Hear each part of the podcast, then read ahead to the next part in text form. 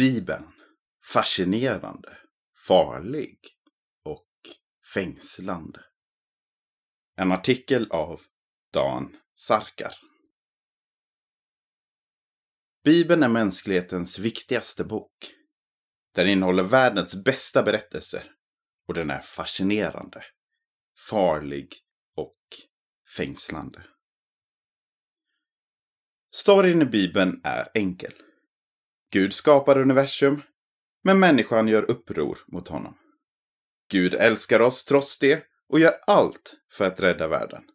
Han skapar ett folk som får veta hans vilja. Så att det ska få visa vem Gud är för andra folk. Han blir själv människa, dör och uppstår för att försona oss med sig. Han sänder sin ande till människor av alla folk för att skapa en ny mänsklighet med nya hjärtan. Och han kommer snart tillbaka för att utrota allt ont och starta om världen så att den blir som den var tänkt. Detta är världens bästa story.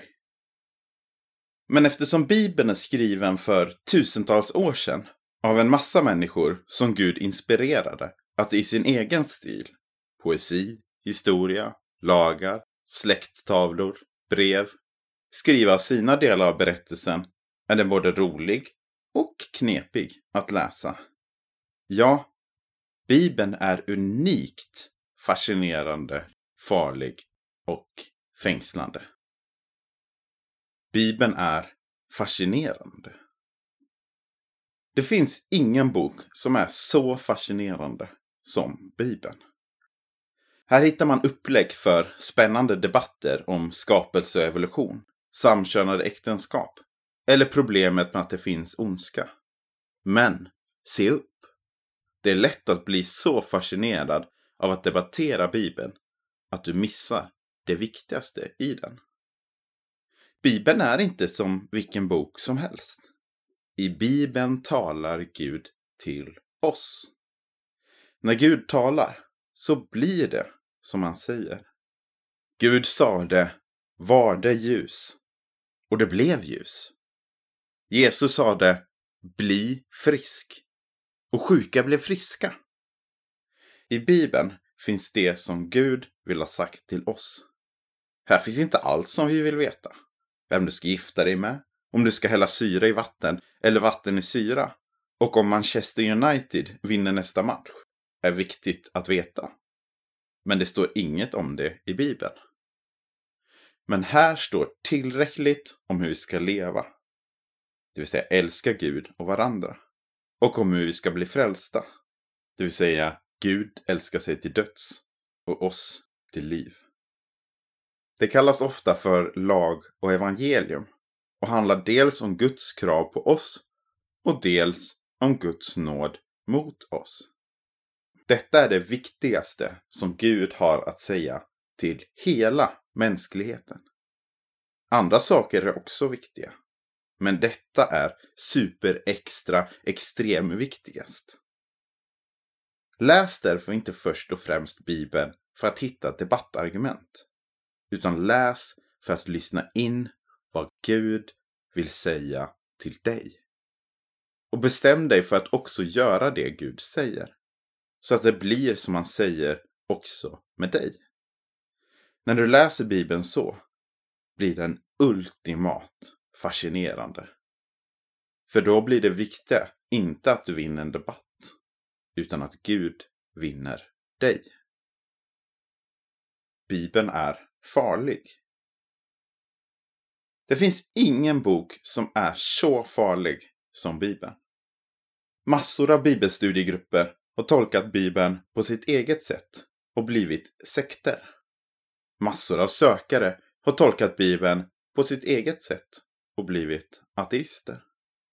Massor av människor har tolkat Bibeln på sitt eget sätt för att försvara sina synder. Allt ifrån mord och slaveri till sexuella synder och själviskhet. Eller girighet och elakhet. Om man läser Bibeln på fel sätt kan det bli riktigt farligt. Så hur ska man läsa Bibeln för att det inte ska bli galet? Självklart ska du läsa bokstavligt. finns det något annat sätt att läsa.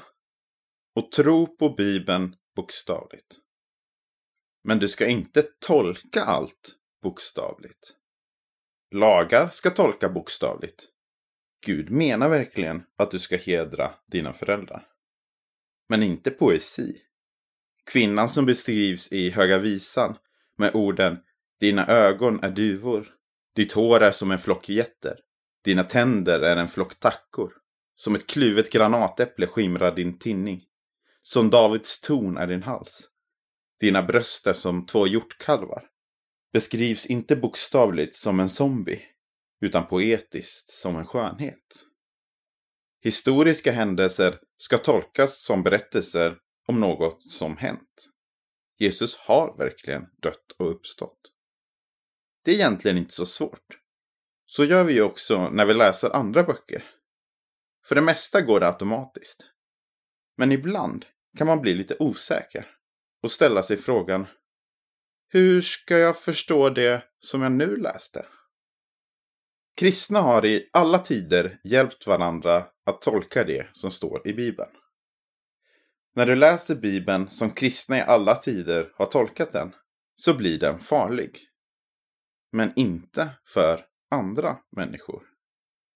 Bibeln blir farlig för dig. För du börjar upptäcka vilka saker som måste ändras i ditt liv för att du ska bli en bättre människa. Guds ande gör att du börjar hata en massa saker hos dig själv som du förut älskade. Som elakhet, girighet, skvaller och annan synd. Men istället växte en ny kärlek fram till det som du förut hatade. Som vissa andra människor. Du börjar mer och mer likna Jesus. Och då blir du också mer och mer den Gud har tänkt att du ska vara i evighet. Dessutom blir Bibeln riktigt, riktigt farlig för djävulen. För han missar en massa chanser att lura bort dig från Gud och att skada andra människor.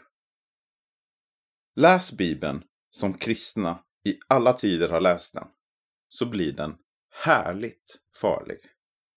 För då blir det viktiga inte att du tolkar den som du vill, utan att Gud använder Bibeln för att göra vad han vill med dig. Bibeln är fängslande. Ingen bok är så fängslande som Bibeln. Djävulen vill få oss att tro att Bibeln är svår, tråkig och gammaldags att läsa. Lyssna inte på honom. Visst är delar av den svåra att läsa. Att läsa om vidrigheter som krig, barnoffer eller våldtäkter i Gamla Testamentet är svårt.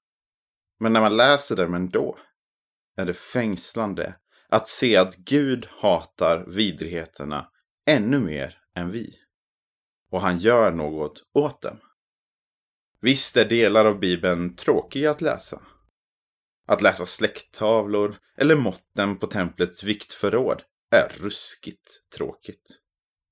Men när man läser dem ändå är det fängslande att se att sådant som är viktigt för oss, som riktiga människor och praktiska och snygga saker, också är viktiga för Gud. Visst är Bibeln på många sätt gammeldags att läsa.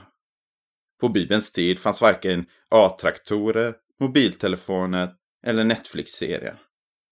Men när man läser Bibeln ändå ser man att människan egentligen inte har förändrats särskilt mycket.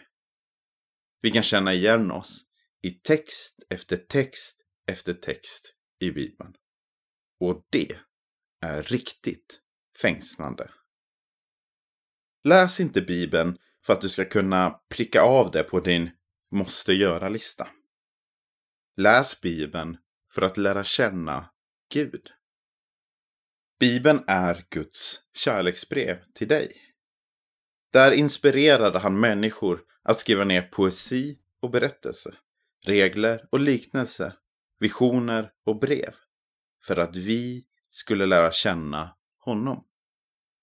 Det är bara genom att läsa Bibeln som vi kommer att förstå mer och mer hur mycket Gud älskar oss och hur mycket han offrat för att vinna oss och hur han hjälper oss att mer och mer förvandlas inifrån. Låt Gud tala från sitt hjärta till ditt hjärta. Låt hans ord fängsla dig. Ge ordet tid att sjunka in, landa och bosätta sig hos dig. När du läser Bibeln på det sättet kommer du att upptäcka att det händer något. Då blir det viktiga inte att din bibelläsning och bön blir Guds monolog med dig och din monolog med Gud. Utan det viktiga blir att din stund med Gud och hans stund med dig blir två hjärtans fängslande samtal med sin älskade. Bibeln är världens bästa berättelse. Den är värd att läsa varje dag. För den handlar ju om det viktigaste av allt. Den handlar ju om Gud och dig.